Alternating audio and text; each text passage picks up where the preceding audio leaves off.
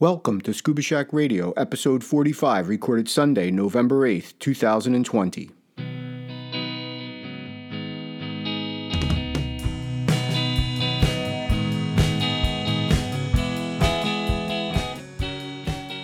Scuba Shack Radio is a bi weekly podcast in support of our mission to empower individuals with knowledge, ability, and experience to venture underwater in pursuit of their aspirations and to advocate for ocean health and sustainability.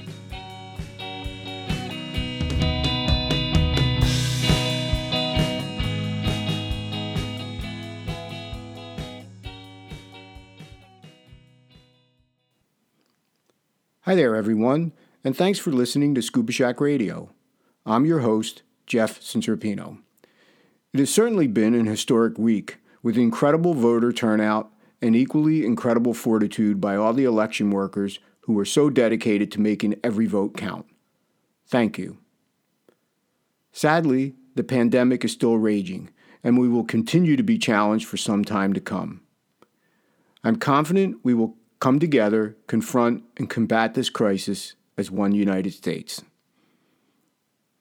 Today, I'm going to talk a little bit about tank valves then introduce you to a new bill that was just introduced in Congress connecting the ocean to combating climate change, and then wrap up with a little more information on one of the pioneers in scuba diving, Dick Anderson.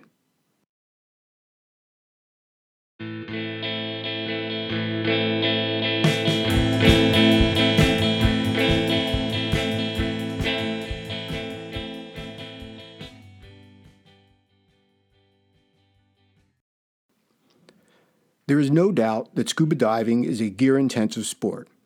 Some of the gear is pretty simple and doesn't require much maintenance. Things like a spool or a dive knife just need to be cleaned and properly protected. Pretty straightforward. Other gear is a little more sophisticated, and in addition to the routine cleaning after use and proper storage, that gear will require periodic maintenance. Obviously, your regulator will need its periodic overhaul according to specification. And as we have talked about on this podcast before, the annual visual inspection of your scuba cylinder is required, plus its hydrostatic test every five years. There is one piece of gear, however, that may not be as serviced as often as it should, and that is the tank valve. It is true that we inspect the valve when we do our visual tank inspection and make sure that it operates smoothly. We take a look at the snorkel or dip tube and the threads and to see if there's any damage, and then we clean up the valve and we, we, replace the tank neck valve and the yoke O-ring. But the question should be asked about how often should you have your valve overhauled? Now, I'm not aware of any specific guidance on this. Normally, if the valve is working properly, we tend to kind of ignore it. But it has been operating in a fairly harsh environment, and we know what salt water can do to our equipment. That's why, after we've been out diving in the ocean, we take our tanks out of the van and hose them down with fresh water to ensure that we don't get our valves all gunked up. But still, how do you know that all the components inside the valve are okay? That's why one of the things we recommend is that you have your valve overhauled when you have your tank's hydrostatic test every five years. Some may say this is unnecessary and not worth it. Others might think that's too long to go without having it done. I'm not suggesting there's a right or wrong answer here. Like I said, our recommendation is that the valve be overhauled every five years. While it doesn't guarantee you won't have a problem, it does redu- reduce the risk of an issue happening with this sometimes neglected piece of dive equipment. So let's talk a little bit more about what's going on inside your valve. Deep inside that valve, there is a plug and seat assembly, and it gets turned by a stem, and that stem runs through something called a bonnet nut. Now, between the bonnet nut and the stem, depending on the type of valve, you normally have a copper gasket, along with a couple of Teflon rings. And on the other side of the bonnet nut is a washer that sits between the bonnet nut and the hand wheel. So you can see there's a lot of parts in there. And all of these can deteriorate over time and cause a problem. Additionally, the plug and seat assembly, along with the stem, can wear out. Another potential issue can come up with the burst disc failing. We replace the burst disc whenever we overhaul a valve. Also, we must adhere to proper torque specifications when putting the valve back together. We are all taught in our open water class about the yoke valve and the DIN valve and how it's called a K valve. We are also taught to inspect the valve to ensure there's an O-ring present if it wears out on if we're using a yoke fitting, and we are introduced to the burst disc. But as I have outlined, there's a lot more going on inside that valve. I really recommend that you go uh, online and uh, take a look at some of the, the, the valve diagrams that are out there knowing a little bit more about the equipment you're using is a good thing. Also, if you own your own tanks, or if you haven't had the valve overhauled in a while, you might consider having it done. Tank valves are something that we take for granted, but there's a lot going on inside.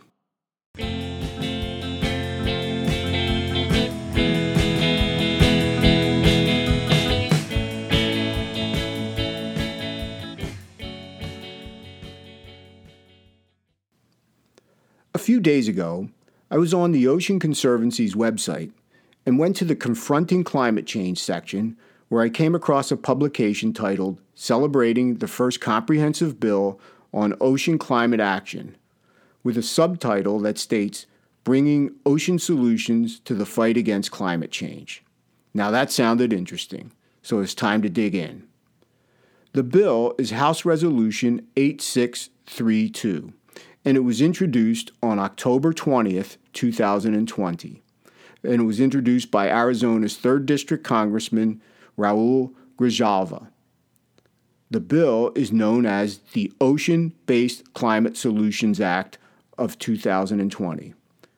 Congressman Grijalva is the chair of the House Natural Resource Committee. He has been in Congress since 2003. It's encouraging to know that even in the midst of the pandemic, presidential election, and all of the unrest we're facing, the work of Congress on such critically important issues continues. In addition to Raul Grijalva's sponsorship, there are 24 co sponsors.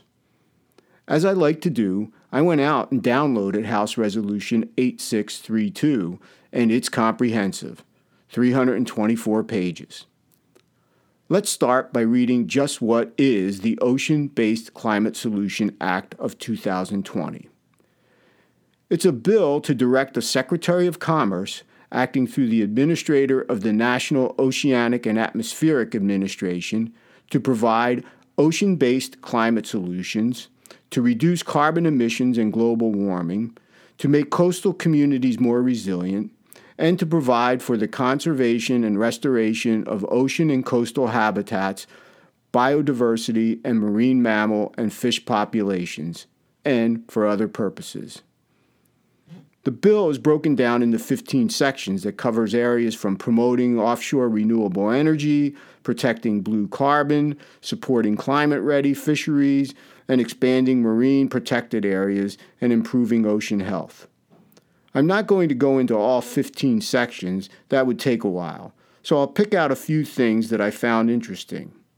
First, one of the sections, uh, the section one of the bill, is called Marine and Coastal Blue Carbon.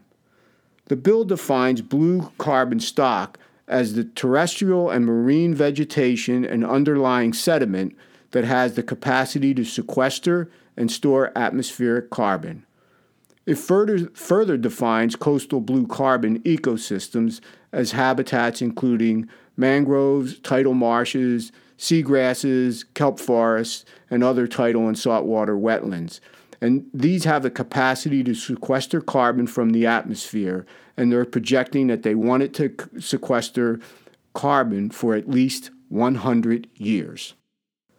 The bill calls for a blue carbon program a national map of coastal and marine blue carbon ecosystems, establishing a blue carbon grant program, protecting and restoring coastal blue carbon ecosystems, and other activities. Section 2 of the bill covers marine protected areas. A couple of things I found interesting here was the development of a marine biodiversity gap, and there is a subsection on protecting deep sea corals. The Marine Protection Area section of the bill ties into the National Marine Sanctuaries Act. I want to spend a little time on Section 3, offshore energy. First, the bill calls for a prohibition of gas and oil leasing in all areas of the outer continental shelf. Secondly, the bill has specific targets for developing offshore renewable energy. Specifically, it targets developing 12.5 gigawatts by 2025 and then doubling that to 25 gigawatts by 2030. So, what does that mean for our energy situation? Depending on what model you use, 1 gigawatt can, can power between 300,000 to 700,000 homes. So if you take the low end, 12.5 uh, gigawatts would power 3.75 million houses, and then you double that to 7.5 million by 2030. That would be incredible. The bill states that this would create 83,000 jobs, cost $57 billion of cum- cumulative investment, resulting in a $25 billion annual economic benefit. As I have indicated, there is a lot in this bill. Things like reducing emissions from shipping, limiting ship speeds in the U.S. economic, uh, exclusive economic zone, and confronting sea level rise. There is even a provision for a coral reef prize competition that ties into the Coral Reef Conservation Act of 2000.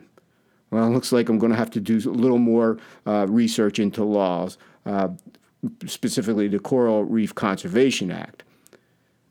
The Ocean Conservancy calls this bill the first comprehensive U.S. bill on ocean climate solution action. The bill will now be taken up by member, a number of committees uh, in Congress. The timeline for these committees is not yet developed. It has a long way to go, and I'm sure there will be a lot of headwinds. But as Congressman Grijalva said when he introduced the bill, a healthy ocean is key to fighting the climate crisis.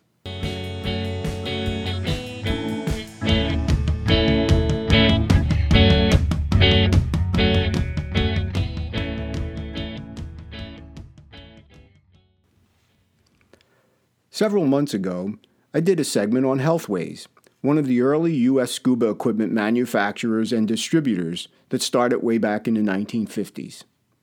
If you want to listen to that segment, I recently posted it on the Scuba Shack Radio Facebook page.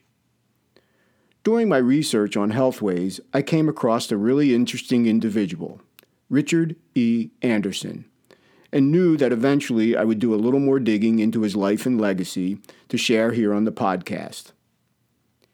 Dick Anderson was a pioneer of scuba diving in the United States. He was born on September 26, 1932. I believe he was originally from the Oregon area, but, uh, but very early in his life moved to uh, Southern California.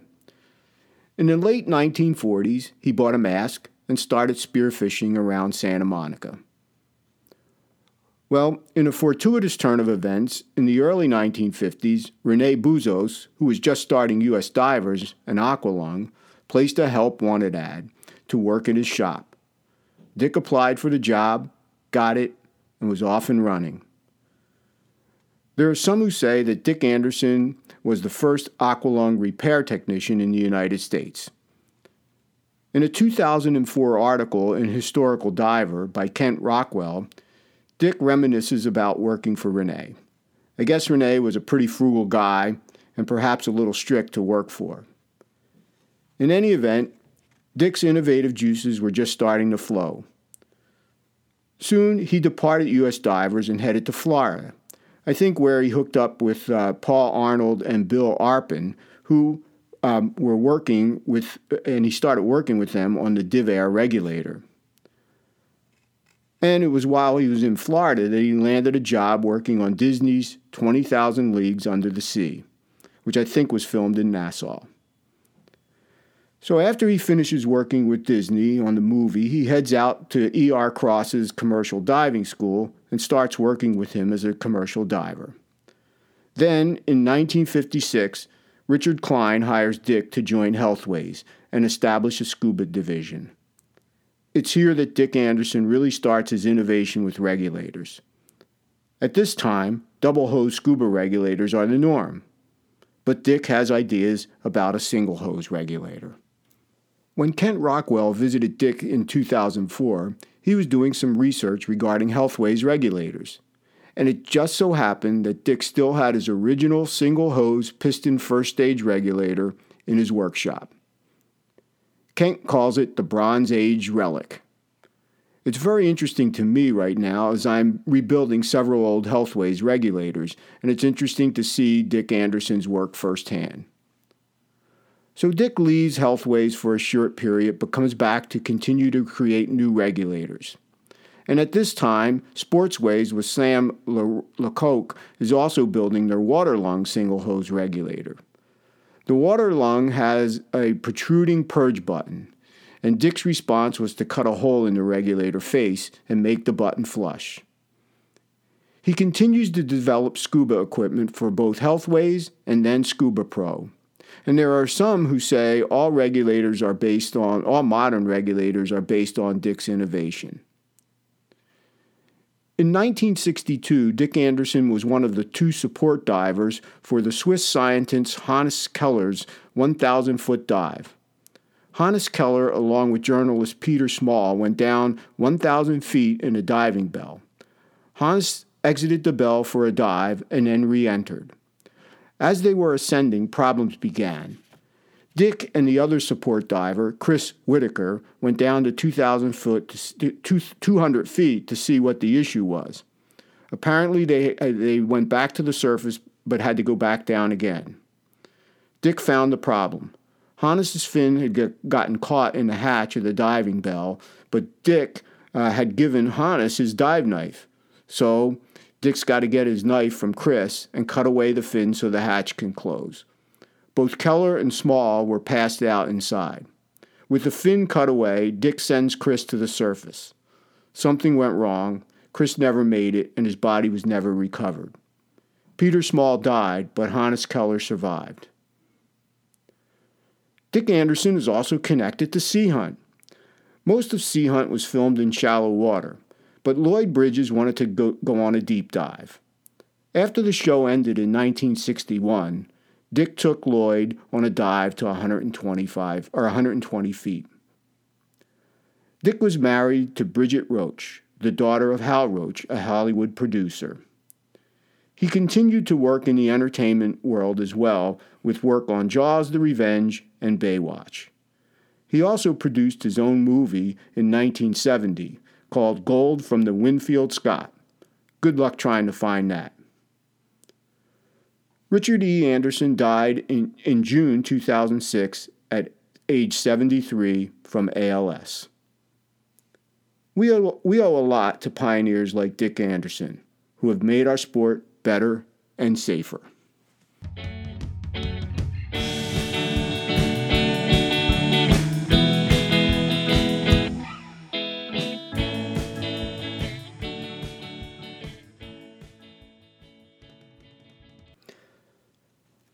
Well, that's it for today.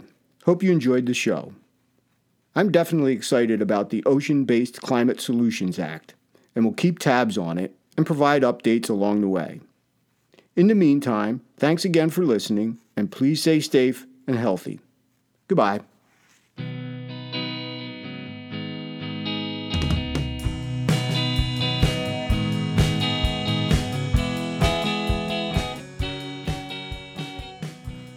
Scuba Shack Radio is a bi weekly podcast in support of our mission to empower individuals with knowledge, ability, and experience to venture underwater in pursuit of their aspirations and to advocate for ocean health and sustainability. Talk to you next time.